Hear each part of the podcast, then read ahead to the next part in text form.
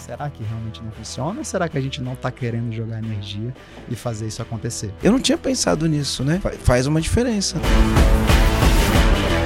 Está começando mais um podcast Empresa Autogerenciável, o podcast que vai ajudar você você, você e você, que é dono de uma pequena ou média empresa, a acabar com o caos na sua empresa através de uma equipe autogerenciável. Eu sou o João.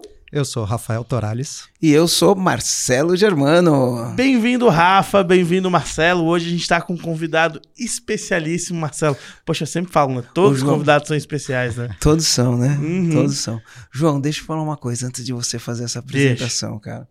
Eu, eu estudei na Inglaterra, né? E aí a gente aprende o negócio dos símbolos, né? Uhum. E aí eu vejo você fazendo o símbolo. Isso aqui, ó, esse símbolo que você faz, você sempre é faz okay, isso. É, é ok. ok. Na Inglaterra isso é ok. Para quem faz curso de mergulho, isso aqui é ok, né? Inclusive, eles têm essa propaganda lá, o HSBC fazia essas propagandas. Ele falava: Isso aqui em qualquer lugar do mundo é ok, quando você está mergulhando é ok, quando você está pulando de paraquedas é ok. Mas no Brasil. É tão. Mas é assim, Marcelo. Aí eu, aí eu, vejo você fazendo assim, aí eu lembro da propaganda e falo: Pô, João, tá desconfortável isso. Ô, Marcelo, não me quebra, aí é sacanagem. Ai, eu não sei onde é que a gente estava ouvindo esses dias também, que ele estava falando da diferença da sim e da sim. É, enfim, enfim, é um outro papo. Beleza, beleza. É um outro podcast. Mas enfim, hoje a gente está com um convidado muito especial. Um cara que ele fez parte por algum tempo do grupo de mentoria que a Aline participa, que é o Insider, e eles se conheceram lá. O Marcelo também vai contar um pouquinho sobre como conhece a empresa dele. Mas enfim, hoje a gente tem aqui o Rafael Torales, cofundador e estrategista de, de produtos na Officeless, uma plataforma digital que ajuda líderes a adotarem o trabalho remoto e criarem equipes mais produtivas, engajadas, realizadas independente de suas localizações. Vamos falar daquele famoso trabalho remoto, home office, o que, que, é cada uma dessas coisas? Funciona ou não funciona? Marcelo vai trazer um monte de contexto aí, né, Marcelo? E o Rafa, especialista no negócio, vai falar um pouquinho pra gente. Marcelo, conte um pouquinho como é que você conhece o Rafa. Que legal. Eu conheci o sócio do Rafa num evento, eu acho que foi no Fórmula de Lançamento. Acho não, foi no Fórmula de Lançamento. A gente fez uma conexão lá e depois a Aline entrou no Insider, o Rafa entrou no Insider. E aí o, o Rafa mora em Floripa, e aí a conexão ficou mais forte, né? E, e por que que eu trouxe, né? Por que que eu falei, vamos trazer o Rafa, né? Boa, Porque a gente aqui no EAG está enfrentando alguns dilemas. Hum, alguns é, desafios. É, alguns desafios. Então, o que, que aconteceu? Na origem, eu, Marcelo Germano, sempre gostei de trabalhar no meio das pessoas. Então, sempre trabalhei presencial. A gente tem, eventualmente, alguns prestadores de serviços que trabalham remoto, eventualmente eu trabalho de casa, mas na origem eu sou presencial, né? Uhum. Gosto, gosto do, do calor, gosto de entrar na sala, eu tenho meus rituais, as pessoas gritam, eu entro na sala e falo, quem tá feliz, levanta a mão, fala eu, eu. fala eu. Quando bate meta, a gente bate sino, quando faz um negócio, a gente vai, vai ali no nosso café e comemora. Eu gosto dessa parada toda. Aí veio a pandemia. O que aconteceu com a pandemia? Foi todo mundo pro home office, a gente manteve as nossas comemorações, a gente, a gente fazia happy hour remoto, trabalhava todo mundo remoto, né? Porque foi meio que forçado a isso. Uhum. Eu até fiquei mal um tempo de trabalhar. No, no, no começo Tava funcionando. Uhum. Depois eu percebi que, cara, eu trabalhava muito mais. Eu acho, eu acho que ficou desequilibrado para mim, sabe? Entendi. Trabalhava muito mais quando eu tava remoto do que no presencial. Ficou desequilibrado. Aí você tem a comunicação, né? No dia a dia, você precisa falar com o João, levanta, vou lá e fala, João, vamos trocar uma ideia. Uhum. Né? E aí, quando tava no remoto, cara, foi difícil. Beleza, a gente se adaptou a isso, passou a, a pandemia. 100 dias. A gente ficou 100 dias com toda a equipe do EG remoto, sem ninguém voltar pro escritório. 100 dias.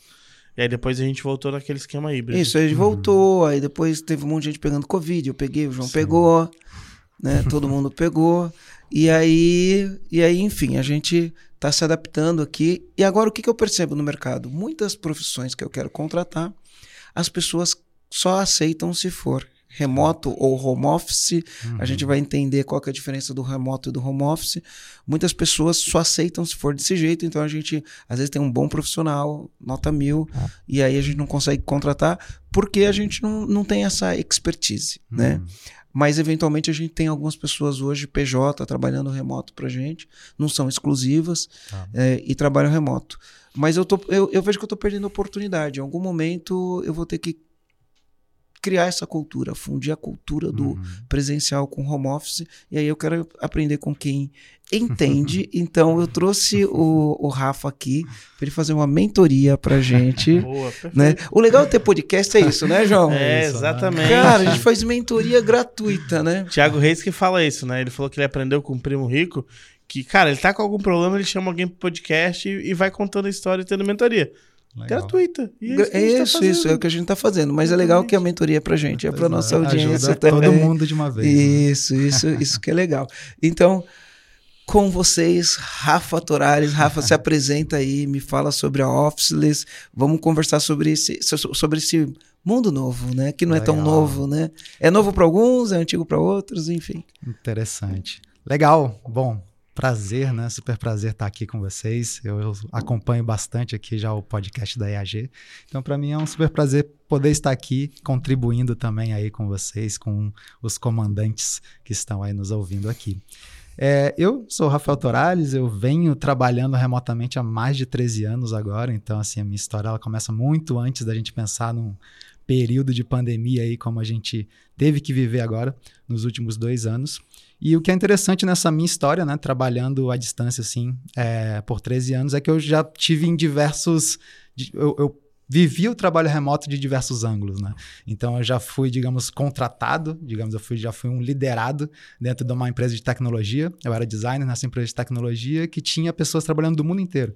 Então eu estava morando na Austrália, a empresa era dos Estados Unidos e tinham pessoas em diversos lugares do mundo. Então, diversos fuso horários completamente diferentes. Só do local que eu estava, né, na Austrália para os Estados Unidos, eram 16 horas de diferença de fuso. Então, imagina o tanto que a gente tinha que se adaptar para fazer as coisas funcionarem. E ali eu já comecei a perceber que era possível sim trabalhar à distância, trabalhar em projetos criativos, projetos de inovação, trabalhando à distância. Em 2012, eu iniciei a minha própria empresa, né, e era um estúdio de design uh, ah, para empresas de tecnologia. E aí, como eu já tinha essa experiência do trabalho remoto, eu né, não tinha como ser diferente. Eu já comecei a empresa já com uma cultura remota ali desde o primeiro dia. E isso foi muito legal para mim, assim, por quê? Porque isso permitiu eu não perder a flexibilidade que eu tinha ganhado ao estar trabalhando remotamente, poder trabalhar de onde eu quisesse, do horário que eu quisesse. Então, é uma coisa que na hora que eu fui abrir a minha empresa, eu falei, eu não quero abrir mão disso.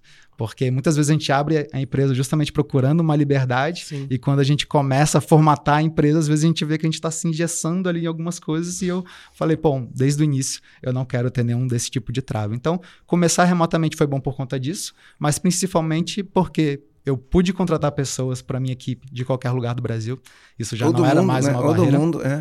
Exato. Então esse é um desafio que vocês acabaram de comentar Sim. que estão tendo aqui justamente agora. Isso para a gente, a gente já encontrava uma galera de pequenas cidades que você, né, talvez nunca nem pensasse em contratar e a gente estava trazendo essa galera para trabalhar com a gente e a gente estava conectando essas pessoas com projetos de inovação não só de Brasília, porque se eu dependesse do. Eu, eu vim de Brasília, né? Tô passando um tempo em Floripa agora, mas eu sou originalmente de Brasília. E em Brasília, se você pensa no mercado mais, digamos, de empreendedorismo, empresas, tecnologias, você não, talvez não tenha tantas oportunidades. E trabalhar à distância já me permitia trabalhar com projetos de inovação em São Paulo, no Rio, no Vale do Silício, nos Estados Unidos e conectar esses profissionais aqui a esses outros locais. Então, assim, tudo isso já fazia a gente entender que trabalhar à distância era uma possibilidade, funcionava, dava para ser produtivo, dava para trabalhar é, em projetos criativos dessa forma. Mas um grande desafio que a gente sempre teve, assim, foi de como criar uma cultura forte trabalhando à distância. Eu acho que esse é o grande, é o grande talvez, desafio. mistério, né? O, é, eu, acho que... que... são, eu acho que são vários, né? É o desafio de criar uma cultura, é o desafio da produtividade, é o desafio da entrega, uhum. né? É o desafio da conexão que gera entre o time. São vários os, os, desafios. Exato. Deixa eu te perguntar uma coisa, uma uhum. curiosidade uhum. minha, tá? Porque assim, ó, uh, eu acho que isso pode ter a ver com o fato de eu ser mais velho, né? Então, eu tenho 48, daqui a pouco vou fazer 49. Pode ser com uhum. isso ou não. Talvez pessoas que sejam mais novas também pensem igual eu penso, né? Então uhum. não, não dá para ficar encaixotando isso. Mas na minha, na minha cabeça, quando você fala, pô, quando montei minha empresa, minha empresa já começou remoto. Uhum. Como na minha cabeça, né? Eu sou de uma época em que as pessoas montavam, o orgulho do dono da empresa uhum. era falar sede própria. Exato. Eu não pago aluguel para ninguém. Esse era o orgulho, uhum. tá? Então eu sou dessa época. Né? Eu nunca uhum. tive sede própria. Uhum. Mas durante muito tempo eu pensei, um dia eu vou ter uma sede própria. Uhum. Hoje eu entendo que não vale a pena imobilizar capital em sede própria. Enfim, mas sede uhum. própria era o orgulho. Ah, eu tenho sede própria, né? Sim. Aí quando você não tem uma empresa que tem um escritório, nem que não seja próprio, nem que não uhum. seja alugado, dá a impressão que não tem empresa para mim, né? Ah, montei a empresa, ela já era, já era remota, eu trabalhava remota, as pessoas trabalhavam remota. Aí você fala assim, dá a impressão que isso é uma uhum. empresa? Como Sim. que funcionou isso na tua cabeça no interessante, começo? Interessante, interessante, porque isso é realmente, né? Quando as pessoas pessoas querem iniciar uma empresa, a primeira coisa que você pensa é onde vai ser o escritório. Sim. Né? E você já pensa em como você vai decorar aquilo e tudo, né? E muitas vezes a gente até se pega falando essas coisas. Ah, antigamente era tudo home office, agora finalmente eu tenho uma empresa, agora eu tenho um escritório, etc. Então a gente tem essa imagem que para a gente ter uma empresa de sucesso, a gente precisa de um escritório. E eu, quando iniciei a, a empresa, a gente começou, a gente na empresa anterior, a gente chegou a montar um escritóriozinho, e esse escritóriozinho era meio que no centro da cidade, era o clássico ali. E a gente começou a montar um time e fazer com que esse time fosse para lá, também nessa intenção de, ah, beleza, a gente vai ter uma empresa e as pessoas vão para lá. E quem disse que elas iam? Porque elas já começaram a trabalhar com a gente remotamente, à distância. E a gente, quando iniciou a empresa e a gente montou esse escritório, a gente falou, pô, beleza, agora a gente tem um espaço, a gente pode trabalhar junto. E as pessoas já estavam, né, desenvolvedor, designer, já estavam assim, não, mas eu trabalho bem daqui, tá tranquilo. E a gente estava com aquele espaço e as pessoas não frequentando tanto assim aquele ambiente. Até a gente chegou no momento e falou, cara, a gente não vai ter mais esse espaço aqui. E na nossa outra empresa, a gente chegou no momento que a gente falou, a gente quer ter sim uma sede. E a gente montou a sede. Só que a hora que a gente montou essa sede, o que, é que a gente falou? Primeiro, ela não vai ser no centro da cidade. Ela vai ser num local afastado, um local tranquilo, que a gente não pegue trânsito para chegar lá, que seja perto de um parque, etc. E eu acho que a segunda coisa, e essa foi a essencial, a primordial para a gente, foi o escritório ele é uma opção para as pessoas. Quem quer ir para o escritório, quem quer estar tá naquele ambiente, ele vai estar tá lá disponível. Se você não tem um local para trabalhar bem em casa, você pode ir para o escritório da empresa. Se você não quer ir para um coworking, você pode ir para o escritório da empresa. Mas se você quiser trabalhar de casa e você se sente bem assim, tá tudo bem. E para as pessoas que não estavam na nossa cidade, que era Brasília, elas poderiam trabalhar de qualquer lugar. Então a gente ficou por sete anos tendo esse escritório em Brasília mas ele era 100% opcional para as pessoas. Então, acho que aí a gente já começa a ter uma certa virada de chave, de a gente olhar que a gente tem esse ambiente, ele pode ser uma ferramenta para a gente em diversas situações, mas ele é muito mais uma opção e não uma obrigação para a gente no dia a dia. Legal. Caramba.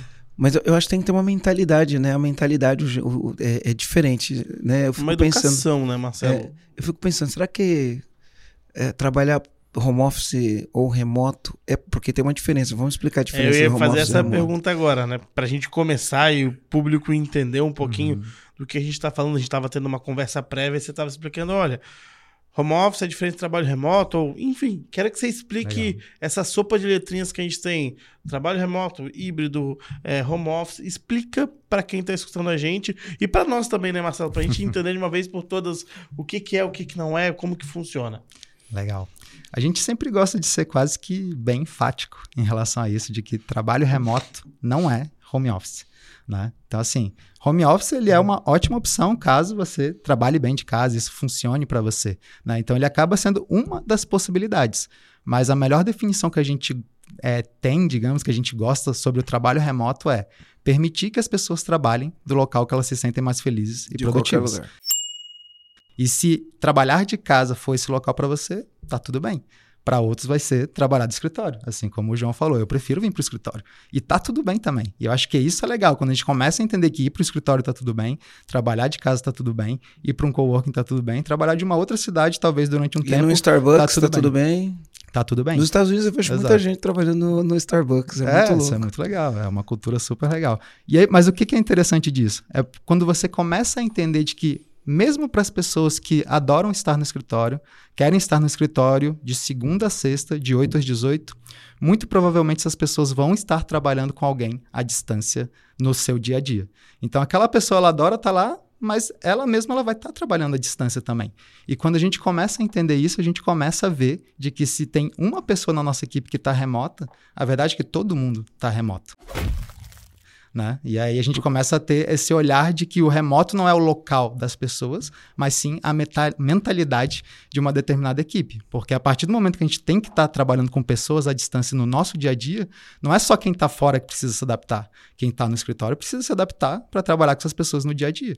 E aí a gente começa a ter que fazer uma série de alterações na nossa cultura, nos nossos processos, na nossa infraestrutura, tudo isso para que a gente consiga contemplar as pessoas que estão dentro e as pessoas que estão fora do escritório.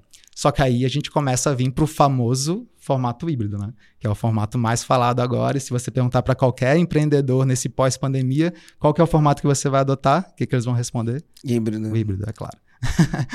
Mas é, é engraçado, porque por que desse pensamento do híbrido? Porque se a gente pensa num pré-pandemia, aí você pensa, a grande maioria das empresas trabalhavam 100% presencial. Então era o que a gente estava acostumado a fazer, a gente já veio trabalhando dessa forma.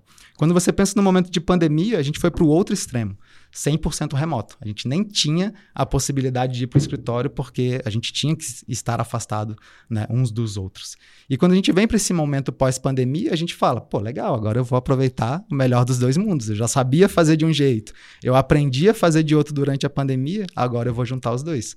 Mas é aí que vem o grande desafio. Porque quando a gente estava no 100% presencial, estava todo mundo vivendo uma coisa.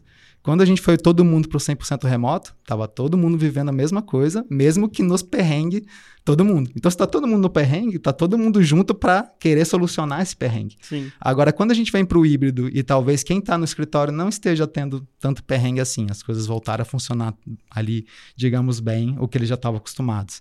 Mas quem está fora não se sente pertencente, é, não sente que contribui da mesma forma, não sente Cara, que às ia... vezes tem as mesmas possibilidades de crescimento eu, aqui eu dentro. Ia, eu ia falar sobre isso. Eu, então. eu, tenho muitas perguntas, né? Esse podcast aqui. Cara, eu tenho tanta pergunta. E uma das perguntas que eu tinha era isso, né?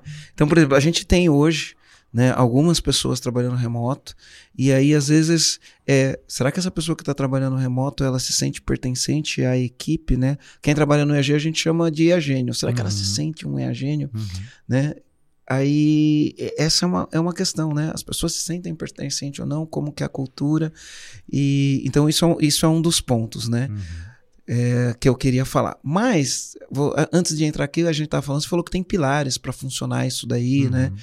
Queria entender quais são esses pilares, como faz para que todo mundo se sinta pertencente à cultura dessa empresa. Uhum. A comunicação é um negócio muito importante, né? No dia a dia, uhum. quando você está no presencial, chega e fala: e aí, João? Chega aí, uhum. quero falar um negócio com você, né? Uhum. No trabalho remoto ou no home office, enfim, não é bem assim, aí você tem o que é o trabalho uhum. síncrono, assíncrono. Então, vamos lá, primeiro vamos falar dessa desse lance. Quem está remoto se sente pertencente à empresa uhum. ou o que, que a empresa precisa fazer para que quem está remoto se sinta pertencente à empresa. Legal, vamos nessa. Então, aí a gente já toca no primeiro pilar, né? O primeiro pilar que a gente fala de uma equipe officeless, né? Ou seja, uma equipe que trabalha à distância de forma ali profissional. Isso é muito importante a gente entender, né? Porque quando a gente pensa durante a pandemia, qualquer empresa, qualquer organização poderia dizer que estava trabalhando à distância. Só que é muito diferente a gente trabalhar à distância investindo né, numa cultura remota, fazendo isso de forma intencional. Outra coisa é a gente trabalhar à distância se virando nos 30 e usando os recursos que a gente tem. E muitas das organizações, elas talvez não investiram tão intencionalmente em trabalhar à distância de uma forma realmente legal, o que trouxe uma série de efeitos colaterais, né? As pessoas tendo burnout, vários problemas de Cara, eu uh, trabalhava feito mental, louco, trabalhando muito cara. mais, você não ter noção muito mais de mais, quanto tempo, é. se sentir conectado 24 horas. Então, tudo isso são às vezes efeitos colaterais de que a gente talvez não investiu tão intencionalmente em criar uma cultura realmente remota. Porque a gente, o que aconteceu também durante a pandemia é que a gente não sabia quando ia acabar. Então, por isso a gente ficava postergando investir nisso, porque a gente falava, não, vão ser dois meses e a gente volta. De repente eram seis, de repente era um ano, de repente a gente já estava voltando e teve que retornar. E Sim. tudo isso, para quem a gente não se preparava, a gente gerava ainda mais ansiedade por não estar preparado para isso. Então, eu acho que esse é um, é um, grande ponto, né? Como que a gente tem certeza que a gente está fazendo isso de uma forma legal e a gente acabou criando esses cinco pilares aqui. E o primeiro pilar é justamente a mentalidade remote first, né? E aí eu sei que vocês não gostam muito de falar palavras em inglês aqui, não. mas basicamente o que quer dizer a mentalidade remote first? É a gente priorizar a experiência de quem está remoto primeiro. E isso tem muito a ver com o que eu falei ah, agora há pouco, né? De que a gente entender que se num time uma pessoa está remota, na verdade todo mundo está remoto. A gente precisa se preparar, todo mundo, dentro ou fora do escritório, precisa se preparar para que isso aconteça. Só que o que, que acontece muitas vezes quando a gente fala do formato híbrido? O formato híbrido, a gente tem como se fosse duas possibilidades. A gente tem um formato híbrido que ele é totalmente dependente de um escritório, então, também usando termos em inglês, mas a gente pode depois ir traduzindo, é o que a gente chama de office first, ou seja, a gente prioriza a experiência de quem está no escritório primeiro e dá um jeito de contemplar as pessoas que vão ter que trabalhar à distância com a gente porque não tem outra possibilidade. Aquela pessoa não vai se mudar para nossa cidade, é, às vezes ela está em grupo de risco ainda, não quer voltar, alguma coisa assim. Então a gente vai voltar, a nossa cultura ela é de das pessoas estarem no escritório, a gente vai priorizar em, em criar nossos processos, nossas ferramentas, nossa estrutura para quem está aqui e a gente vai dar um jeito de contemplar quem está fora. Já no Remote First, a gente inverte essa lógica. A gente fala, a gente cria uma experiência que funcione para independente de onde as pessoas estiverem e se a gente quiser ter um escritório, beleza, ela é uma opção ali para as pessoas frequentarem aquilo, mas ela não é uma obrigação. A pessoa ela teria as mesmas condições de promoção, de ter acesso a conteúdo, de poder participar de conversas, etc., independente de onde ela estivesse. Então a gente começa a ter esses dois modelos. E é muito interessante porque quando a gente começa a olhar para isso daqui, é, é, fácil a gente ver que num modelo onde a gente está focado, ainda dando prioridade para o escritório, é muito fácil a gente acabar criando duas culturas. Porque a gente vai ter a cultura de quem está indo para lá e a cultura de quem está ali, quase que meio que acompanhando o que está acontecendo lá dentro. E uma coisa que exemplifica muito esse cenário é você pensar naquelas mesas de videoconferência, né? Então a gente fala, ah, beleza, agora a gente vai investir, né, numa, numa cultura aqui de trabalho remoto, então a gente vai criar uma super sala de videoconferência. E aí o que que acontece? Fica todo mundo em volta aqui da sala e algumas pessoas meio que acompanhando ali pela televisão, pela webcam. E aí, quando você vê a pessoa que está lá na webcam, ela está tentando acompanhar toda uma discussão que está acontecendo aqui em volta. Mas às vezes eu estou falando com o João aqui, às vezes eu falo uma piadinha aqui, a gente fica rindo e aí quem está lá fora não consegue pegar. Então a, a galera está fazendo um esforço gigante para tentar acompanhar o que está ali, às vezes levantando a mão aqui e não sendo ouvido, porque aqui eu posso te bater e eu tenho sempre a prioridade na fala. Então, isso são coisas que a gente já vai criando essa certa Nossa, diferenciação. Essa é, a primeira coisa tá que eu ia falar. Porque... Mas isso a gente faz, né? Nas nossas reuniões de segunda feira normalmente eu estou em casa, não estou aqui. Uhum. Né? E, e, as pessoas estão no escritório, porque eu faço a live de manhã, aí não dá tempo de eu fazer a live e chegar no escritório. Uhum. Faço a live, saio da live e já entro na reunião. Uhum. Então a gente faz assim hoje no, e... no, escritório. Nisso a gente se adaptou. É, a gente se adaptou ali no grupo do comitê, né? Mas uhum. quando, antes, quando a gente tinha que fazer mais reuniões assim, que eram 15 pessoas, 6, 7 a gente consegue, a gente consegue se adaptar. Uhum. Mas a gente tinha um time de 15, na época faz dois anos, meu Deus. Uhum. É, e a gente ia para esse tipo de reunião que tinha seis no escritório, cinco em casa. Putz, era muito chato. Uhum. É, era muito chato, porque aí a gente não tinha o equipamento certo, não tinha o microfone onde conseguisse captar muito bem o áudio de todo mundo. Aí colocava o computador no meio, não via a pessoa que estava aqui do lado. Uhum. Então a gente viveu momentos de tensão e era a principal pergunta que eu ia te fazer: uhum. como é que eu faço para fazer uma reunião híbrida? Que equipamento que eu preciso ter? Porque é muito ruim. Tu tá conversando com o pessoal aqui e o cara que tá aqui na TV, ele não tá te entendendo. Uhum. E aí, às vezes ele fala, a gente não escuta ele. Então, nossa, uhum. é uma das coisas mais chatas. Era ou vamos fazer todo mundo no Zoom ou vamos fazer uhum. todo mundo presencial. Sim. É, mas eu, eu, diria que esse é, é, o caminho, assim, né? Então, por exemplo, um dos casos de um dos nossos clientes, né, que a gente leva no treinamento em company, que foi a Cato, ele já estava no caminho de criar grandes salas de videoconferências para fazer né, esse, esse tipo de reunião que ia ser híbrida, etc. E depois que a gente foi conversando e mostrando os possíveis efeitos colaterais daquele caminho, eles começaram a entender: pô, para a gente não faz sentido investir em grandes salas de videoconferência. Talvez faça muito mais sentido a gente, na, já aproveitando que a gente vai fazer uma reforma do escritório, a gente investir mais em cabines, porque quando a gente faz essas cabines, as pessoas conseguem cada um entrar ali, digamos, na sua cabine, e aí todo mundo quando entra ali no Zoom, tipo, tá são várias mundo... carinhas, todo mundo igual, como se fosse algo muito mais horizontal do que uma, um local único onde tá 10 pessoas em volta e uma pessoa tentando acompanhar. Tem até uma foto que saiu no Wall Street, Wall Street Journal esses dias, que é justamente isso, é tipo uma mesa dessa, e aí tá o laptop aqui com uma pessoa só com a mãozinha levantada aqui e o bicho pegando em volta, e ela tentando. E isso representa muito essa nossa questão de a gente às vezes falar, pô, quem está fora do escritório não é tão engajado como quem está dentro.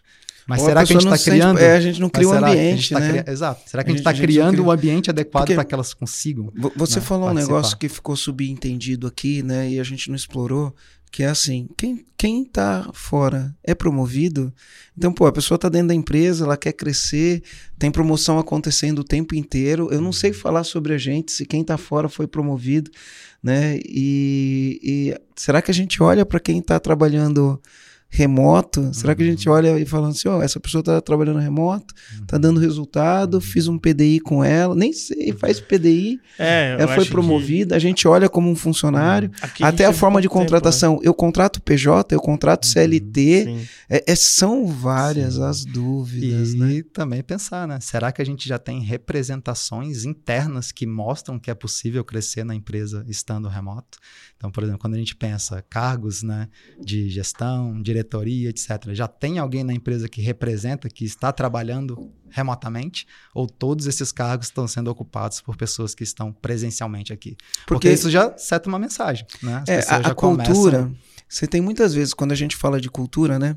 É, você tem uma cultura que ela não está escrita é implícita. Uhum. uhum. É implícita, né?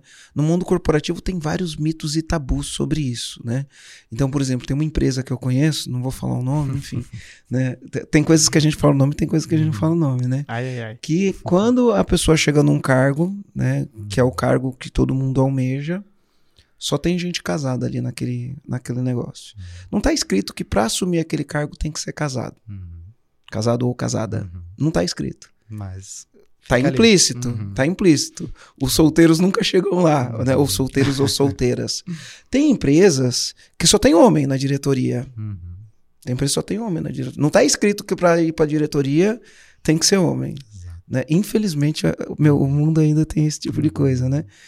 E aí é implícito, mulher nunca vai ser diretora nessa empresa. Inclusive, eu tenho uma grande amiga, assim, profissional extremamente capacitada, dedicou 15 anos da vida dela numa empresa e saiu dessa empresa frustrada, porque ela percebeu que ela nunca ia ser uma diretora naquela empresa.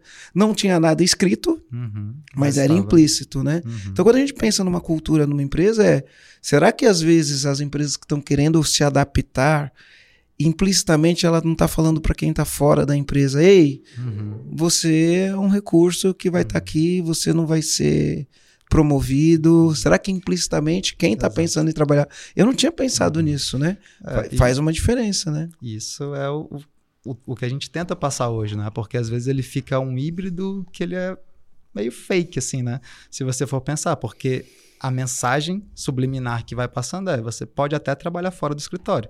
Mas. Não cresce. Você, é, é, se, se quer crescer, você, vem para cá. É uma dica. É, quem está aqui dentro exato. cresce. Então, quem não hashtag tá... fica a dica. Então, assim, falando dos pilares, para a gente, um primeiro pilar é a mentalidade remote first, porque a gente cria essa experiência né, de quem está remoto primeiro, porque se a gente está pensando em quem está remoto primeiro, quem está no escritório vai funcionar também porque no final ele é só mais uma opção de local para você trabalhar, assim como poderia ser outro local se você se sentir bem é, em algum outro ambiente.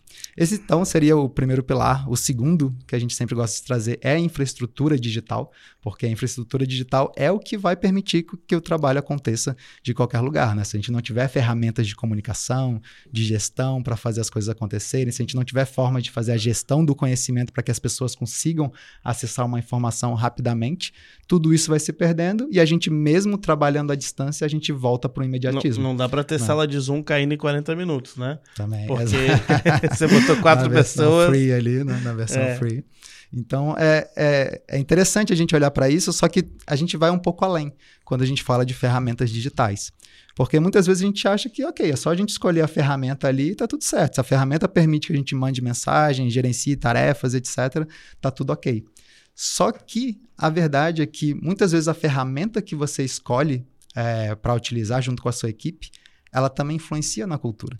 Ela também, de uma certa forma, ela seta o tom.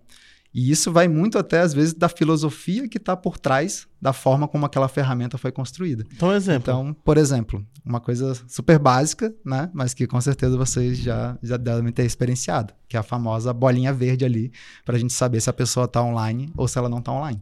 Então, isso de uma certa forma a gente está olhando, né? Se você trouxer para um ambiente físico, é como se a gente estivesse olhando. As pessoas estão no escritório ou não estão no escritório. Né? E isso traz uma certa olhar, né, para eu saber se aquela pessoa está online, se ela está trabalhando ali de 8 às 18, está cumprindo tudo certinho. E quando a gente fala muitas vezes do formato do trabalho remoto, a gente está tentando trazer cada vez mais autonomia, cada vez mais flexibilidade para as pessoas. E isso, né, pensando assim em algo mais profundo, é a gente realmente começar a dar a possibilidade das pessoas terem mais autoconhecimento e entender, cara, eu não funciono tão bem assim de 8 às 18. Às vezes eu prefiro acordar mais cedo, às vezes começar a trabalhar 6 horas da manhã que não tem quase ninguém, eu não vou ter, às vezes, ninguém me perturbando ali, eu vou conseguir ficar altamente focado, e às vezes eu trabalho o dia, é, acabo o dia um pouco mais cedo, ou não, eu prefiro começar o dia mais tranquilo, já fazer um esporte pela manhã, e eu começo meu dia 9, 10 horas, e aí vou até mais tarde. Então é. você começa a ter essa diferenciação, fora quando você começa a ter pessoas até em fuso horários diferentes, que é onde naturalmente o horário já vai estar tá meio desincronizado. Então... Eu, tenho, eu tenho um amigo, ele é diretor numa empresa, enfim, um cargo alto da empresa, e ele tem opção, né? Ele tem opção, ele pode, enfim, trabalhar na casa dele ou ele pode ir no escritório. E ele se adapta muito bem a isso. Ele começa às 5 da manhã. Uhum. Ele fala, cara, eu começo às 5 porque quando os caras começam às 8 eu já fiz tudo que Exato. tinha que fazer, eu tô na frente deles. Eu tô assim. Né? Ele, ele fala isso. Só que é o seguinte, quando dá meio-dia ele para, uhum. aí ele vai para academia, ele vai fazer uma série de coisas, leva os filhos na escola, enfim, né? E aí ele volta depois das seis. Uhum. Interessante. Ele volta depois das seis. Então ele tem essa flexibilidade uhum. de fazer isso, né? O que na minha cabeça, às vezes, talvez não encaixe, né?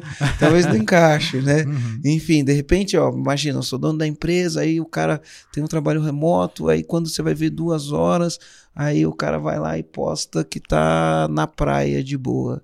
Aí você vai olhar e falar, ah, não é possível, né? Uhum. Aí a gente tem que lidar com isso daí, Sim. né? É. Uhum. é isso é bem é, pesado, né? Então, Porque isso... a gente vai olhando, pô, eu tô aqui me matando de trabalhar e o cara tá na praia. Pô, a gente passando por essa dificuldade aqui agora da uhum. empresa e é duas da tarde o cara tá na praia. Ai, não funciona. Isso né? não quer dizer que o cara é vagabundo, mas a gente é. encaixota isso uhum. num jeito de trabalhar, né? É, então, isso acaba sendo um olhar, né? Porque se a gente tá focado no resultado, o que a gente vai estar tá medindo no final é a gente tá alcançando aquele resultado ao final daquela semana, por exemplo, cara, né? É... Que a gente botou e etc. Só que eu sei é que é difícil né, cara, olhar é para isso, é. mas é, é interessante. Mas vale lembrar de que isso é um nível, é como se a gente fosse falar níveis de maturidade do trabalho remoto. Sim. Esse é um nível altíssimo. Muitas empresas talvez não vão querer chegar lá por opção.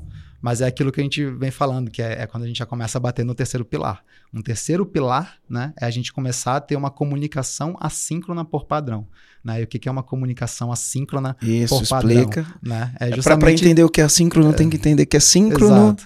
Né? E, é, e, a gente é interessante, né? Porque quando a gente pensa na comunicação síncrona, ou seja, a comunicação em tempo real. A gente mandou uma mensagem ali, a pessoa respondeu. Eu liguei para alguém, já estou falando com ela ali imediatamente. Eu chamei no? Zoom, já estou falando Zoom, com ela. Estou no Discord. Ali. Exato. Se eu tiver no Discord, o Discord ele é por, por essência ele é síncrono? Exato. né? Ele é uma baita ferramenta, mas ele é síncrono, porque é o áudio que você gravou na hora, uhum. né? Se eu não me engano é assim, a gente não uhum. usa Discord, mas uhum. quando a gente foi optar, a gente não optou pelo Discord porque uhum. ele é síncrono. Ah, você pode até estar tá né? ali meio que o áudio aberto o tempo todo, as pessoas Isso. conversando como se estivesse aqui no escritório, então eu tô falando, Isso. você tá me ouvindo, já tá respondendo. Mas essa é uma comunicação em tempo real. A comunicação em tempo é, assíncrono, digamos, acho que o melhor exemplo para entender é o e-mail. Né? Porque quando você pensa, quando você manda um e-mail para alguém, você não manda um e-mail para alguém e fica lá olhando né? a tela esperando uma resposta imediata. Você sabe que você está mandando aquela mensagem ela vai ler no tempo dela e ela vai te responder. Se por acaso é algo muito urgente, ela não te responder ali dentro de, sei lá, tantas horas, você vai arrumar outras formas de tentar conectar com ela, mas você nunca manda um e-mail já esperando uma resposta imediata. E uma comunicação assíncrona, ela traz um pouco disso. Só que é muito difícil você fazer uma comunicação assíncrona, num, por exemplo, numa ferramenta de chat. Então, hoje é muito comum a gente ver empresas fazendo a gestão da equipe no WhatsApp. Só que no WhatsApp você está mandando uma mensagem, de repente você mandou outra mensagem, de repente já mudaram o tópico, e aí quem está entrando na conversa agora tem que ficar scrollando para cima, descobrir como a conversa foi desenvolvendo, para aí ela poder contribuir, eu, e aí isso gera, né? Eu, eu, eu, queria falar de ferramenta, né? Eu queria falar de ferramenta, a gente falou de três pilares, falta falar os outros dois pilares. Eu queria falar de ferramenta, mas antes de falar de, de ferramenta, deixa eu falar uma coisa que é, eu vejo acontecer, né? Então, não tem certo, não tem errado. Eu tô falando que a gente lida com algumas emoções no dia a dia. Uhum. Então, por exemplo, se você me mandar uma mensagem, quando eu ler a mensagem, você vai ver que eu li porque vai ficar azulzinho. Uhum. Aí tem muita gente que vai lá desliga. e desliga Nossa. isso. E aí você fica pensando assim: será que essa pessoa, ela tá. Será que essa pessoa, ela tá lendo minha mensagem e escolhe não responder, uhum. finge que não viu, ou vai responder depois, ou o que que é. E aí isso vai gerar, vai, vai gerar emoções e pressuposições, uhum. porque a, a, a, necessidade nossa é, se ele leu, ele precisa responder, e a gente fica criando essas demandas e uhum. essas exigências, né? E aí você vai ter gente no time que marca a notificação, gente que não marca, ou você manda uma mensagem, mensagem você vê, a pessoa está online, mandei uma mensagem, uhum. né? Cara, deu cinco horas, ela saiu do online e não respondeu minha mensagem. Aí você fala, pô, como uhum. assim, né? Ela estava online, mandei a mensagem justamente porque, porque aí a gente fica ali, vira meio que um vigia, né? Uhum. Eu mandei a mensagem porque a pessoa estava online. aí a pessoa não olhou minha mensagem, né? Aí, quer dizer, não sei se ela olhou e não quis responder, uhum. não sei se ignorou minha mensagem, uhum. né? E isso gera, gera quebra na cultura, Sim. gera quebra de confiança, uhum. né? Gera quebra de laços, né? Uhum. Legal. É, uma coisa que a gente gosta de fazer, e aí é, é, quase como se fosse uma, uma certa dança né, entre o síncrono e o assíncrono, é onde a gente fala, né? Por padrão, a gente está assíncrono. Ou seja, a gente manda mensagens sempre contextualizadas. Então, hoje, a ferramenta que a gente optou por utilizar na nossa empresa chama Basecamp. E o ah, Basecamp ah, a gente usa ela por quê? Porque ela para comunicação assíncrona ela é fantástica assim. Você realmente consegue criar um tópico de mensagem, você consegue formatar bem a mensagem, então se você quer colocar título, colorir, botar um vídeo, botar uma imagem, tudo isso você consegue realmente transmitir a mensagem de uma forma muito clara e as pessoas contribuírem ali dentro desse mesmo tópico. Então a gente utiliza essa, ferra essa ferramenta e essa forma de comunicação.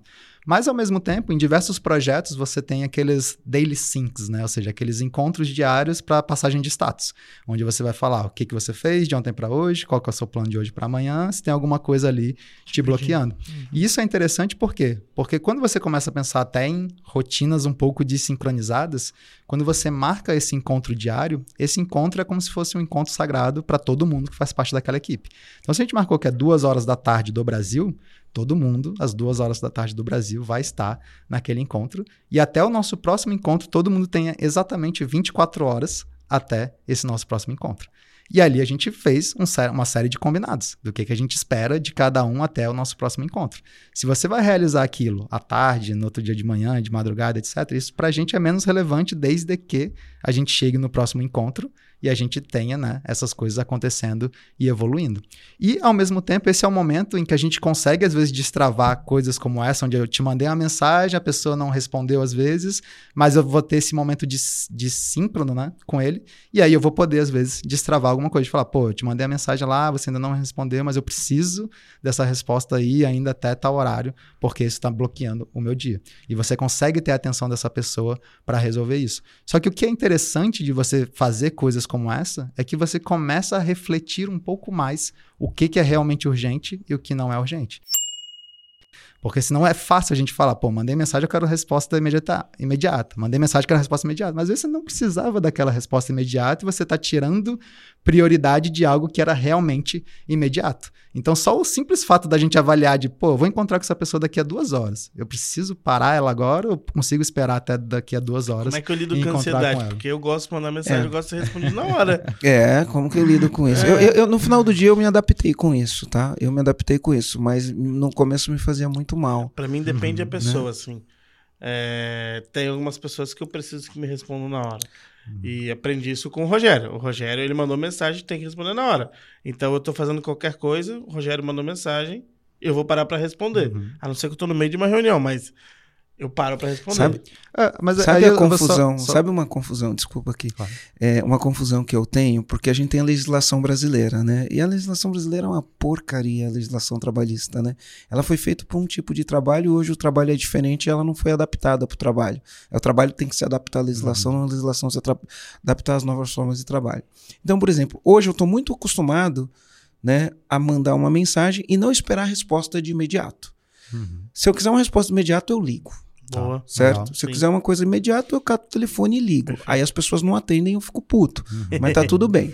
né? Só que como eu tô muito acostumado no assíncrono, então às vezes eu acordo 6 horas da manhã com uma ideia brilhante, aí eu fico, mando uma mensagem às 6 horas da manhã, isso vira uma prova para amanhã o cara entrar com um processo contra mim? Ou espero dar 8 horas da manhã para poder mandar essa mensagem? Porque no Brasil, você vai falar que se você receber uma mensagem 10 horas da noite, você vai falar que aquilo é, é horário de trabalho. É, é, é muito conflitante. Ó, esses dias eu mandei uma mensagem pro João, era meia-noite e meia. Cara, eu, tive, eu vi um negócio, achei bom, legal. Uhum. Pum, mandei a, a mensagem pro João, meia-noite e meia. Mas o João, ele é cargo de confiança. Então, na legislação, isso eu dou. Mas se fosse para alguém que não fosse cargo de confiança, uhum. cara, não, eu mando ver... essa mensagem, eu seguro essa mensagem uhum. até amanhã. E para ver como tu pensa nisso, porque tu mandou pro celular até do trabalho. Geralmente a gente se comunica mais até pelo pessoal. E porque eu costumo falar pelo pessoal, às vezes, com o Marcelo, só que quando é a situação assim, o Marcelo até pensa, às vezes até inconsciente, em vez de mandar pro pessoal, ele mandou pro do trabalho. Pro do trabalho. Pra é. que eu não visse naquela Porque é tipo mesmo. assim, não, não tô exigindo que você olhe agora, né? Eu só passei uhum. agora pra eu não perder o flow. Sabe? Vou ficar guardando essa informação na cabeça, amanhã eu esqueço dessa informação. Sim. Mas essa, essa é uma questão interessante, né? Porque você vê que a gente teve né, uma série de discussões sobre isso bem recentemente, principalmente aí por conta da pandemia, onde a galera tava se sentindo conectada 24 horas por dia e principalmente por muita da comunicação do trabalho acontecer pelo WhatsApp, tudo se misturou demais. E aí começou a ter essas questões de caramba, a pessoa tá me mandando mensagem 10 horas da noite, meia-noite, totalmente sem noção, etc. Só que é interessante porque a gente olha para resolver algo imediato que estava todo mundo sofrendo com isso e não dá para negar. Mas quando você começa a olhar com o futuro do trabalho, tendências né, de trabalho, você começa a ver que, de novo, voltando para a comunicação assíncrona, trabalhar com pessoas em diferentes horários, diferentes fuso horários, isso vai se tornar cada vez mais comum. Claro. E quando você começa a ter pessoas em diferentes fuso horários, para aquela pessoa mandar uma mensagem meia-noite seu, isso vai uhum. ser super comum, porque isso pode ser meio-dia do horário dela. Uhum. E é o horário que ela terminou de resolver alguma coisa e ela precisa já é, né, desovar aquilo, passar para frente e seguir a vida dela. E aí você começa a estar tá acostumado a receber mensagem, na verdade, a qualquer hora do dia. Só que o problema não é receber a mensagem a qualquer hora do dia. O grande problema é como você lida com as mensagens que você recebe. Então, se hoje a gente está o tempo todo é, permitindo que essas mensagens cheguem até a gente via celular que está do lado da nossa cama e com todas as notificações ativadas, né? via computador que o tempo todo as coisas estão aparecendo lá e bombardeando, você está o tempo todo vivendo no tempo dos outros, porque a qualquer momento que alguém mandar uma mensagem, aquela vai chegar até você e aquilo vai interferir no seu dia. Então a gente precisa lidar com isso, saber lidar com isso e treinar as pessoas da nossa equipe a lidarem com isso. Só que a partir do momento que às vezes a gente cobra o imediatismo dessas pessoas, logo elas não vão conseguir desligar uhum. a notificação. Porque se eu não responder imediatamente, aquela pessoa vai ficar indignada. E aí tá. Então, olha Qual como isso ideia? mexe em diversas então, coisas. Eu, eu aqui, queria né? pedir pro comandante que está ouvindo a gente: é, se você vai se adaptar, não vai ter jeito, eu acho. Eu acho que não vai ter jeito. Uma hora a gente vai se adaptar com o que eu chamo de híbrido. Mas é, uma, um dos pilares é comunicação assíncrona. O que significa uma comunicação assíncrona? Síncrono é em tempo real. Assíncrone é mandei, na hora que der, me responde. Então, essa é uma das primeiras coisas que tem que ter na sua cultura, né? E aí, comandante, estou aproveitando aqui para passar para te dizer que existe uma oportunidade para você definitivamente acabar com o caos na sua empresa através de uma equipe autogerenciável. Essa oportunidade é o programa EAG. O programa EAG é constituído de três fases. Primeira fase, uma sessão estratégica, onde a gente vai te dar clareza do seu negócio, a gente vai te mostrar o que te impede de chegar lá, a gente vai te mostrar quais as oportunidades você consegue ter a partir do momento que você remove os obstáculos e garanto que você vai sair de lá energizado. Depois disso, se a gente aperta a mão e faz negócio, a gente vem para a segunda parte, onde você recebe acesso a uma plataforma que pode acessar você e todo o seu time para praticar metodologias de gestão que funcionam e dão resultado. Depois disso, a gente vai vai ter duas aulas ao vivo online, onde a gente vai gerar para você um desafio, um desafio de gestão. E você vai ter que cumprir esse desafio com todo o teu time. E aí a gente vem para o encontro presencial, três dias onde a gente trabalha cultura, liderança e gestão, e após isso a gente vai fazer um plano de 90 dias. E se você quiser ainda, você pode ter acompanhamento de um especialista no método EAG. E para você acessar essa oportunidade, é só você clicar no link. Se você estiver assistindo no YouTube ou nas outras plataformas de podcast, vou deixar um link aqui. Clica lá no link, preenche o formulário e a gente entra em contato com você. Enfim, deixa eu te falar uma coisa. Então você falou dos três pilares. O primeiro pilar era mentalidade, mentalidade remote first. remote first. Mentalidade, primeiro eu penso no remoto. Segundo pilar, infraestrutura digital. Infraestrutura digital, e aí eu tenho que ter ferramentas. No teu caso, você usa Basecamp, algumas empresas usam o Discord, outras empresas. Quem usa o Discord já não está pensando remote first. E aí vai né? dar cultura, né? Isso. E isso é importante, porque às vezes um determinado time precisa de uma determinada cultura. Outras equipes da mesma empresa talvez não precisem de uma cultura tão de imediatismo. Então a gente precisa ter esse combinado entre a gente, e até dentro dos nossos treinamentos a gente tem uma pirâmide que a gente gosta de compartilhar, que é uma pirâmide onde você diz, por exemplo, quais ferramentas utilizar em quais momentos. Então você consegue dizer que na base essas são as ferramentas para uma comunicação assíncrona e elas são utilizadas nesse contexto. No topo da pirâmide, a gente tem uma ferramenta elegida para momentos de emergência. Mas, de novo, é emergência ou é, tipo, uma leve ansiedade? E você tem que saber usar sabiamente, porque se tudo é emergência, nada é emergência no final. É. Né? Então, isso te faz pensar sobre isso. Legal. Então, ó, é... Remote for First com, é, infraestrutura, infraestrutura digital, digital, comunicação, comunicação síncrona. síncrona. Número 4, gestão sem vigilância. Gestão sem vigilância.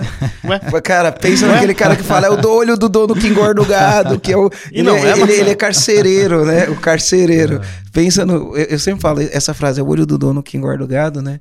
Aí você fala, o cara que pensa desse jeito, porque é uma crença instalada dentro das pessoas, né? Ele vira um carcereiro, Uhum. Tá olhando todo mundo ali, né? Uhum. Então, o carcereiro. E vira prisioneiro. Porque se ele sair, ferrou. Né? Quando o, o, o gato sai, os ratos fazem a festa. Uhum. Né? É, é, muito ruim esse negócio. Exato. E as pessoas que acreditam nisso têm esse lance da vigilância uhum. mesmo, né? Sim. Tem que abrir e é interessante. Gestão sem vigilância, eu gostei é, dessa isso, parada. Isso vem, né? Se você for pensar, do que a gente está acostumado, que é trabalhar dentro de um escritório e saber exatamente a hora que a pessoa chegou, se ela bateu Até ponto, o relógio de ponto, tá... né? Pô, Exato. que saco esse negócio de relógio se de ponto. Se ela ficou o dia todo ali na frente do computador, comportadinha, fazendo aquilo. A gente gosta muito de ver o movimento, né? Então, se a gente vê uma sala de reunião com todo mundo em movimento, aí é o sonho de qualquer liderança, porque aí as pessoas estão realmente engajadas ali. Então, a gente tem muito essa questão, né, de estar tá vendo o movimento, estar tá vendo as pessoas ali ativas para a gente falar, ah, o trabalho está acontecendo. Só que vale lembrar, né, que estar no escritório não é sinônimo de estar sendo produ produtivo. Isso. E a gente precisa ter formas de analisar isso e realmente metrificar isso. É então, que é uma cultura voltada para entrega, não é uma cultura voltada para horas trabalhadas, né? uhum, né? Uma mentalidade exato, diferente. Exato. É eu, eu, acho que no Brasil é muito difícil, uhum. porque a nossa CLT, ela tem uma mentalidade do uhum. trabalho na, na minha opinião, né? uhum. né? Eu não sou o dono da verdade. Mas é uma, uma mentalidade de trabalho de 1940, né? E que não se adapta aos tempos uhum. de hoje.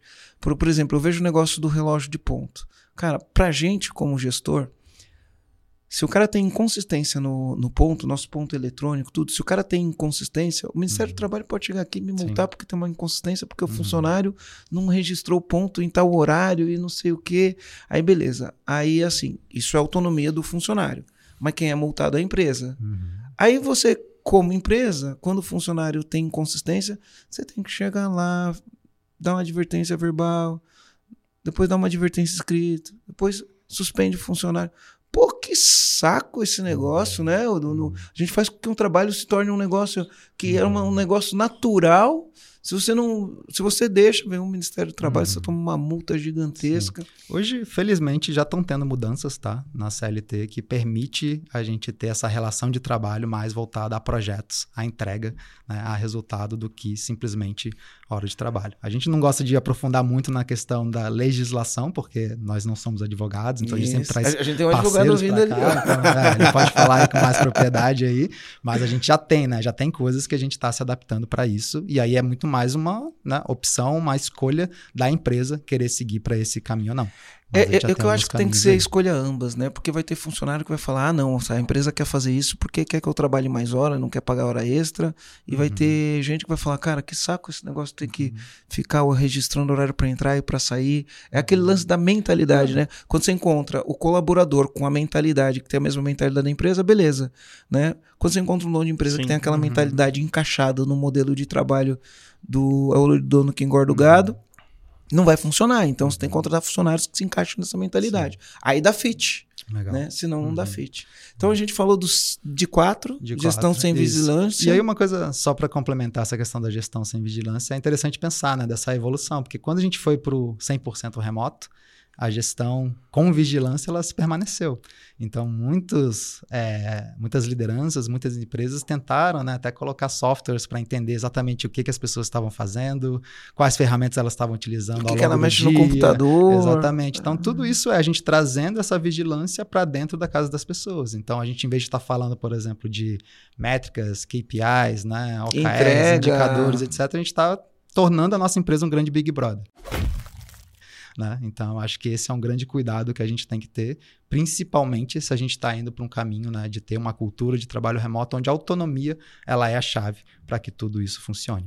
Então, acho que esse é, seria aí né, o quarto pilar. E o quinto pilar é a gente ter rituais né, de conexão e produtividade e bem-estar entre as pessoas da nossa equipe. Isso é super, super importante porque acho que uma das maiores queixas que a gente tem quando a, a, gente fala de trabalho remoto, e principalmente a experiência que as pessoas tiveram durante a pandemia, é falar, cara, eu tô com saudade de encontrar com as pessoas, eu sinto saudade do cafezinho ali, daquele encontro informal, né, daquela conversa que rola no corredor e etc. E isso, de fato, trabalhando à distância, as coisas elas não vão acontecer de forma tão espontânea assim, porque você não está aqui do lado para esbarrar com a pessoa, tá ali, encontra com ela no café e já puxa um assunto. Então a gente precisa ter, né, tanto rituais na nossa empresa que incentive isso, quanto até pessoas responsáveis em fazer isso. E hoje tem um papel, né? Quase que uma nova profissão. E sendo... tem que ter orçamento para isso, né? Também. Porque também. eventualmente você vai fazer uma convenção anual, você tem que trazer uhum. todo mundo, pagar passagem, reservar Exato. hotel. A gente acabou de fazer agora. Né? Semana passada tava a nossa empresa toda estava aqui em Florianópolis. A gente alugou uma casa ali no Campeche e tava todo mundo ali com a gente. A gente passou uma semana juntos. Então a gente faz isso duas vezes por ano. Né? A gente faz uma Vocês vez a cada semana. pessoas na equipe? Hoje a gente está em 16 pessoas. Mas é engraçado, assim. A gente pensa, pô, beleza, um time pequeno desses dá. Mas a gente tem Nem é vários é casos, a gente tem vários casos de, de 1.200, 2.000 pessoas fazendo isso. Só que aí já é algo, de novo, intencional. A gente precisa ter muita intencionalidade para fazer esse tipo de coisa. Então, volta também. A cultura, remota ou não remota, ela tem que ser intencional. Sim ela tem que ser intencional. Muitos donos de empresas falam, ah, eu não tenho tempo para cuidar da cultura. Cara, a cultura é um negócio intencional. Uhum. Você cuida. Eu tenho um monte de ritual aqui. Eu chego aqui, eu passo nas todas as salas, entro na sala. Quem tá feliz, levanta a mão, fala uhum. eu, porque eu tenho uma cultura de cara. Quem é uhum. é feliz produz mais. Legal. Então eu tenho esse ritual, eu faço isso. As pessoas esperam isso, né? Uhum. Cultura de estudar, então a gente cria os rituais, talk. Aí eu crio o é, ritual intencional para as pessoas uhum. estudarem, né? Então a cultura ela é intencional. E eu acredito que criar os rituais num, num, num, trabalho onde a gente pensa remoto, cara, tem que ter o ritual, porque é mais difícil no remoto, né? Sim. Eu, eu acho que no, no mais difícil é, enfim, né? É uma mentalidade, uhum. né? Eu, eu imagino que seja, talvez não. É, é só porque a gente não está acostumado. É, é, só porque né? a gente não está acostumado, né? Mas tem, tem que ser intencional. Sim. Vamos criar, vamos trazer as uhum. pessoas uma vez por ano, duas vezes por ano. E aí volta para a questão do remote first, né? De priorizar a experiência de quem está remoto primeiro. Porque se a grande maioria dos nossos rituais eles priorizam quem está no escritório, a gente está deixando quem está de fora não participar desses rituais né? E aí já começa a criar esse distanciamento. Eu faço o grito de guerra da minha casa. o pessoal tá aqui no escritório mas, fazendo grito de guerra, é, eu tô mas, no Zoom, abro meu áudio, grito igual um louco lá, yes! Eu acho que os vizinhos falam, quem que é esse doido aí gritando? e a gente foi se adaptando, né? Então, até quando a gente ficou... A gente faz grito de guerra remota, muito uhum, louco. Isso. Exatamente, até quando a gente ficou é, home office 100%, né? Remoto 100%, bem no início da pandemia, a gente continuou fazendo grito de guerra. O Marcelo falou que a gente fez o é, as confraternizações, a gente deu um jeito através de algumas plataformas, até inclusive conteúdos que a gente acompanhou de vocês, é, de como que a gente mantinha a rotina de comunicação com o time. Então tinha lá no Telegram, todo mundo respondia quando começava a trabalhar, quando parava de trabalhar, para a gente ter um pouco dessa conexão. A gente foi adaptando algumas coisas. Algumas coisas funcionaram bem, outras não funcionaram uhum. tão bem, mas é, é, essa mentalidade, né? A gente, naquela época a gente voltou a uma mentalidade vamos incluir todo mundo. Uhum. Só que uhum. depois passou isso, voltou para o esquema híbrido e a gente acaba se perdendo algumas é. coisas. Dei o exemplo das reuniões ali que aconteceram muitas vezes. É. Mas, por exemplo, a gente fazia happy hour. O que, que a gente fazia? Mandava cerveja para casa de todo mundo. Para quem toma álcool, então, mandava cerveja. Para quem toma, não toma álcool, mandava cerveja sem álcool. Mandava vale, mandava algum. A gente uhum. fazia isso, né? E, né? e aí, por exemplo, quando a gente volta pro presencial, quando vão receber os novos reagendos, a gente faz aqui um café, não sei o quê. É só para quem tá aqui, né? Uhum. Para quem tá em casa, Sim. e não manda lá um vale para ele comprar o café, uhum. não pede, não põe Sim. a câmera para ele entrar no Zoom e falar, ó, oh, estamos recebendo funcionário novo, entra aí. Ah. A gente não faz isso. Então, e, é, e é aquilo, né? É, é, igual a gente foi falando dos dois modelos híbridos. A gente tem um que é mais office first, outro mais remote first. E os, as, os dois são possibilidades, mas o mais importante é que a gente tenha consciência clareza, total clareza. dos efeitos colaterais de, de cada, cada, um coisa. dos caminhos. E aí a gente ficar tranquilo com isso, porque às vezes a gente está indo num e querendo que as consequências, os efeitos sejam do outro, e a gente fica se frustrando. Agora, quando a gente tem esse entendimento, a gente fica mais você, em em relação você a isso. Você já fez vários projetos né, de grandes empresas implementando o, o, o, trabalho remoto. Você pode dar uhum. algum exemplo para gente de empresas? Eu sei que você já trabalhou em empresas como iFood, Cato, OLX. Você pode dar uhum. algum. Você tem a comunidade lá dos líderes, né? Uhum, comunidade de líderes remotos, né? Comunidade, comunidade de líderes remotos. Vocês trocam muita informação. Uhum. Tem alguma experiência que funcionou muito bem e alguma experiência que, opa, deu problema, demorou para adaptar ou não uhum. conseguiu adaptar e desistiu? Tem Legal. alguns exemplos desses? Legal. Isso é bem interessante porque o, o que é interessante de ter uma comunidade dessa é porque a gente está ouvindo histórias né, de pessoas de diferentes contextos, diferentes tamanhos de empresa, né? É o que a gente está falando aqui. Hoje a nossa empresa a gente tem 16 pessoas lá. É um nível de complexidade. Agora, quando você fala de outras organizações como essa, você está falando de organizações com mil, três mil, cinco mil funcionários. Mas os princípios, muitos deles estão sendo aplicados nesses diferentes contextos de diferentes formas. Né? Então a gente teve agora um caso recente, até a própria OLX Brasil, eles voltaram, trouxeram uma aula para a gente na comunidade, compartilhando lá vários dos aprendizados e de ações que eles foram fazendo. E uma das coisas para eles que eles perceberam até foi que eles foram, né? Eles voltaram inicialmente com essa intenção de voltar para um híbrido meio office first ali, né? De ter alguns dias do pessoal ir para o escritório, etc. E já nas primeiras semanas já começaram a ver alguns resultados já não tão legais assim. Justamente esse sentimento, né, de que duas culturas estavam começando a serem criadas, né, e aí existia uma certa aceitação, não aceitação de algumas partes ali de pessoas da equipe. E com isso eles começaram a investir cada vez mais justamente nessa cultura remote first e falar, não, vamos fazer isso realmente fazer acontecer, né? E isso foi muito interessante porque eles começaram a rodar uma série de pesquisas lá dentro até de pesquisa de satisfação pós implementação disso, né? E como que estava a aceitação da galera em relação, em relação a esse modelo.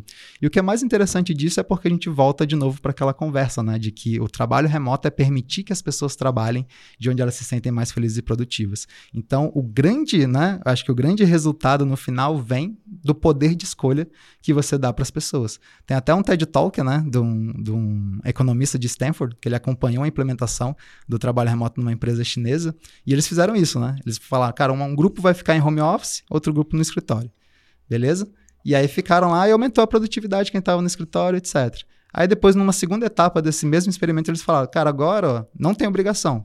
Esse grupo pode decidir se quer vir para o escritório ou quer trabalhar de casa. E aí o que já tinha aumentado, tipo, eles dobraram a produtividade. E aí você realmente cai para isso, porque muitas vezes a gente traz as pessoas para trabalhar no ambiente e a gente não está explorando o máximo potencial dessas pessoas. Então, acho que quanto mais a gente consegue trazer né, para esses contextos de realmente dar essa possibilidade para as pessoas, a gente realmente está criando uma cultura remote first. E aí eu acho que né, a gente tem esse caso, tem o caso, por exemplo, da Lojas Renner SA, que é, é, interessante né, você pensar nisso, porque Lojas Renner SA, você pensa, a primeira coisa que você vê na cabeça né? loja é, pô. Tem, tem, loja presencial, tem Mas varejo, diretoria, como é que você né? vai fazer? Mas aí você tem todo o back office, né? E o back office você pode trazer essa cultura, você pode trazer é, todos esses muitos rituais. Então isso foi legal porque eles imediatamente ali após o treinamento eles já estavam fazendo vários e, e, o que é interessante dessas organizações é que eles fazem todo depois uma cartilha de implementação de como que é a nossa cultura a partir de agora ou pelo menos o que a gente quer buscar. Né? Acho que a, XP é, é, uma galera que está na nossa comunidade, né? Eles já beberam a nossa fonte. Claro que o resultado lá, eles têm muito mérito de várias coisas que eles fizeram. Mas uma ação que eles fizeram que a gente é, admira muito e acha muito legal é que durante a pandemia, por exemplo, eles criaram um, um como se fosse um e-book, né? De, da XP do futuro. E o que, que isso é interessante? Porque se você pergunta durante a pandemia se as pessoas estão felizes, se elas estão gostando daquele modelo de trabalho, muitas delas, na verdade, não, né? Você está passando vários perrengues ali, você está com saudade das pessoas e etc. Mas e se a gente fosse imaginar a XP do futuro? Qual que seria né, o ideal? E você começa a sonhar, você começa a desenhar lá na frente o que, que isso pode ser e você começa a buscar isso né, a, a passos que você vai dando. Então, várias das organizações estão fazendo isso, né, de implementar essa cartilha e mostrar Cara, a nossa cultura vai ser assim. Isso eu, é... eu, acho que vai ser inevitável. Vou ter que fazer uma cartilha Sim. dessa. Deixa é... eu fazer uma pergunta polêmica. Funciona para todo tipo de empresa? Cara, eu diria. Deixa eu ver se tem mais perguntas é. aqui. eu diria que funciona para quase todos os tipos de empresa, mas não funciona para todos os tipos de equipe. Né? Então, acho que esse, por exemplo, esse exemplo que eu falei agora da loja residencial é um exemplo desse. Você dificilmente, né? Claro, né, para lojas físicas ali, presenciais, que tem a loja de varejo, tem a parte de atendimento, você vai precisar ter aquele ambiente físico ali acontecendo. Mas às vezes para o back office aquilo funciona, às vezes para uma equipe específica do back office aquilo funciona. Então acho que é importante a gente tentar às vezes não generalizar tudo dentro de uma organização, porque às vezes uma área não pode, então nenhuma pode. Né? Então é realmente a gente entender quais são as áreas mais elegíveis e às vezes começar por ela, até para que elas inspirem outras áreas às vezes. Às vezes tem áreas que a gente fala, cara, essa área eu acho muito difícil, mas às vezes dá. Tanto é que se você fosse pensar num pré-pandemia, era a desculpa que a gente mais ouvia quando a gente falava sobre trabalho remoto é, ah, é muito legal, mas para minha empresa isso não funciona. para a cultura que eu tenho, isso não funciona. Para o tipo de atividade que eu faço, isso não funciona. E de repente, em dois anos que você tem que sair do outro lado, de repente funciona. Então, será que realmente não funciona ou será que a gente não está querendo jogar energia e fazer isso acontecer? Então, vale sempre né, essa reflexão e o tempo todo que a gente está se desafiando, a gente encontra soluções. E existem já soluções de empresas, de lojas físicas que vendem coisa e que não tem um atendimento presencial. Né? Então você chega lá, você atende lá por aqueles robozinhos de telepresença, você fala, opa, eu tô, eu sou brasileiro, né? Tem uma loja no, em São Francisco, né? Que vende, eles vendem justamente esse robozinho. E aí você chega lá, o robozinho chega e você fala, ó, sou brasileiro, então eu quero alguém que me atenda em português. E aí ele já busca no, Brasil, no mundo inteiro quem que fala português que está online naquele momento. E às vezes você vai falar com um brasileiro que está morando na Indonésia que está online naquele momento, ele vai te atender. E aí você vai receber todo o atendimento ali e a pessoa vai falar: tá, beleza, você quer comprar? Tá, agora eu vou liberar o botão, uma porta ali vai abrir, você pega o objeto e leva embora. Então, olha como você já consegue legal, trazer até cara. o atendimento de uma forma totalmente é, digital, à distância. E isso abre muitas possibilidades, porque você fala, às vezes eu preciso ter um atendimento 24 horas. E aí você vai colocar pessoas para trabalharem na madrugada aqui, ou você poderia, às vezes, ter alguém que está num outro fuso horário e vai estar tá trabalhando no horário comercial de lá, felizão, né? Do que, às vezes, alguém que vai estar tá trabalhando aqui na madrugada, não tendo mais vida social, né? Vivendo e, de uma forma é, muito mais precária para fazer legal, esse trabalho. Você falou disso daí. Aí, quando você falou disso daí, me ocorreu aqui tem uma loja nos Estados Unidos, era assim faz tempo, né? E eu adoro essa loja, é a B&H, sabe que é BH Fotos, uhum, né? O brasileiro sim, vai falar BH sim, Fotos, uhum. é B&H. Uhum. Uh, e aí, assim, você chega lá, o cara tá te atendendo presencial, tá? A cultura é uhum. presencial.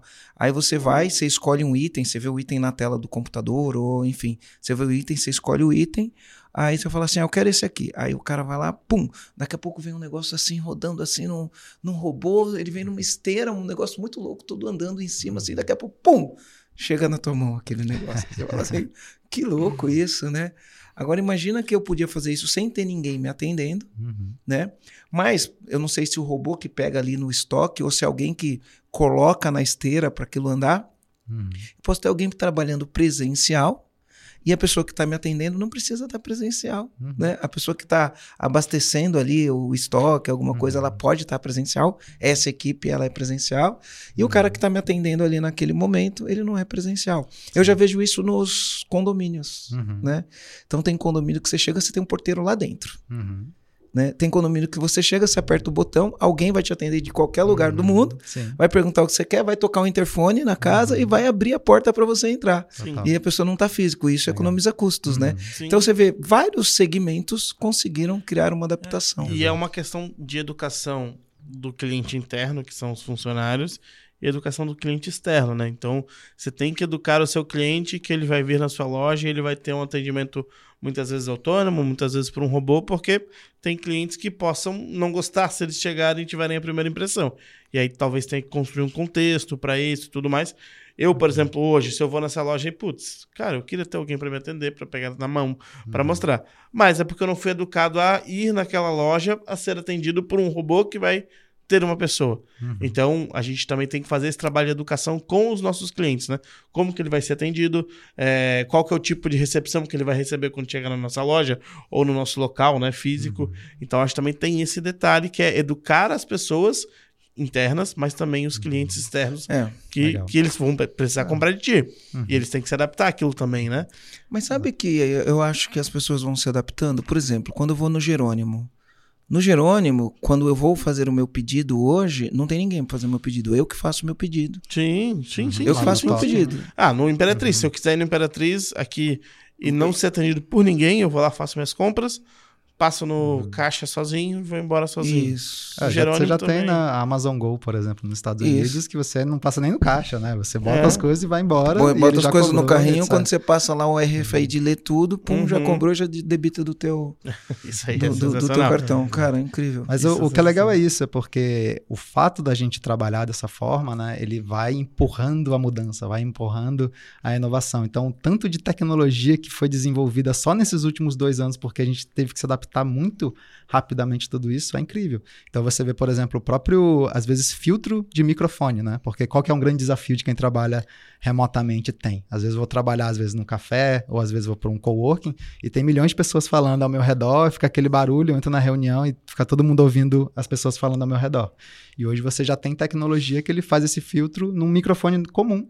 Você ele consegue tirar todo esse ruído ao seu redor e você fica focado aqui. Então são essas coisas que vão, né, trazendo essas melhorias para que o nosso dia a dia trabalhando seja muito mais Que tranquilo, legal. muito mais eficiente. Cara, eu ficaria aqui mais um tempão, Não, tem né? muita Mas, coisa. A enfim. gente pode entrar em um monte de É, perguntas polêmicas. é. Tá? Funciona pro comercial, funciona pro marketing. Funciona... Qual cara que funciona melhor? Tem muita pergunta que dá pra fazer. Eu, eu acho, eu acho que o comercial funciona, né? A gente já teve essa Sim, experiência, a sim, gente já teve sim. essa experiência, né? Não, funcionar, a Fun- operação é. funciona, mas será que presencial dá mais resultado? Online dá mais resultado? É, Então, aí tem é, é mentalidade. É, é um- pode- Com certeza, mas Cara. são perguntas que a gente pode fazer numa segunda versão desse É. podcast é, com o Rafa. E, cara, foi aí. sensacional. Cara, assim, ô, Rafa, Muitas coisas. né? Vo- Vocês têm a comunidade de líderes é, remotos, faz as consultorias de com grandes empresas. Para quem quiser saber mais, quiser aprofundar, ou quem está nesse momento de transição, onde te acha? Uhum. Como que faz? Qual é o jeito que as pessoas têm para te achar? Legal. A gente está muito presente nas redes sociais, então é só procurar a gente lá em arroba tanto no Instagram quanto no LinkedIn. É, Se você tiver no YouTube, ó, a gente vai colocar aqui Isso. para você digitar E certo. se prepara, né? Porque o nosso conteúdo ele é provocador, assim, então as pessoas amam ou odeiam, assim, mas eu acho que é, uma, um- é- é super importante, né? De ser agora, agora, assunto. agora eu vou fazer uma provocação aí, né? A gente tem no nosso podcast muitos empresários e muitos líderes Uhum. que trabalham. E às vezes você vai ter o, com, o, o choque de cultura do Uhum. empresário, que eu, eu, eu, eu tendo a acreditar que a maioria dos empresários ainda são conservadores Uhum. nisso, tá? E eu tenho, tendo a acreditar que tem muitos colaboradores que querem trabalhar é, remoto e acham que pode produzir mais, não sei o quê. Então, qual é a minha provocação? E eu não estou falando que está certo ou tá errado. Se você é um líder, encaminha isso pro dono da tua empresa, tá? E você que é o dono da tua empresa, encaminha isso pro teu líder e depois vocês trocam uma ideia a respeito para abrir essas Boa. possibilidades, Boa demais. né? E não esquece também de dar um like, né, Marcelo? Tem que dar um like, né? Dá um like, dá um gostei aqui no YouTube. Se você tiver no Spotify, classifica a gente, dá um gostei. Compartilha, tira um print, marca arroba Marcelo Germano no Instagram, mostrando que você está ouvindo esse podcast. Mas não esquece de dar o like, porque a gente produz esse conteúdo para te entregar muito conhecimento, mas a gente quer em troca esse like, porque esse like vai ajudar a gente a produzir cada vez mais conteúdos like, legais. coraçãozinho, tudo, né? Comentário ativado, aqui. comentário. Qual isso. foi o teu comando desse podcast? Se você tá aqui no YouTube assistindo nós três aqui, qual foi o teu comando? Escreve aqui embaixo. Escreve, eu quero ver 20 comentários aqui só com os comandos de vocês. Só com os comandos sobre o trabalho home office. E se você tiver no Spotify, ó, eu quero ver esse episódio como muito compartilhado. Ajuda nós. É, é, é. Porque uhum. se tiver muito compartilhado, o Spotify distribui para mais pessoas. A gente está em oitavo, hoje a gente está entre os oito melhores podcasts de negócio.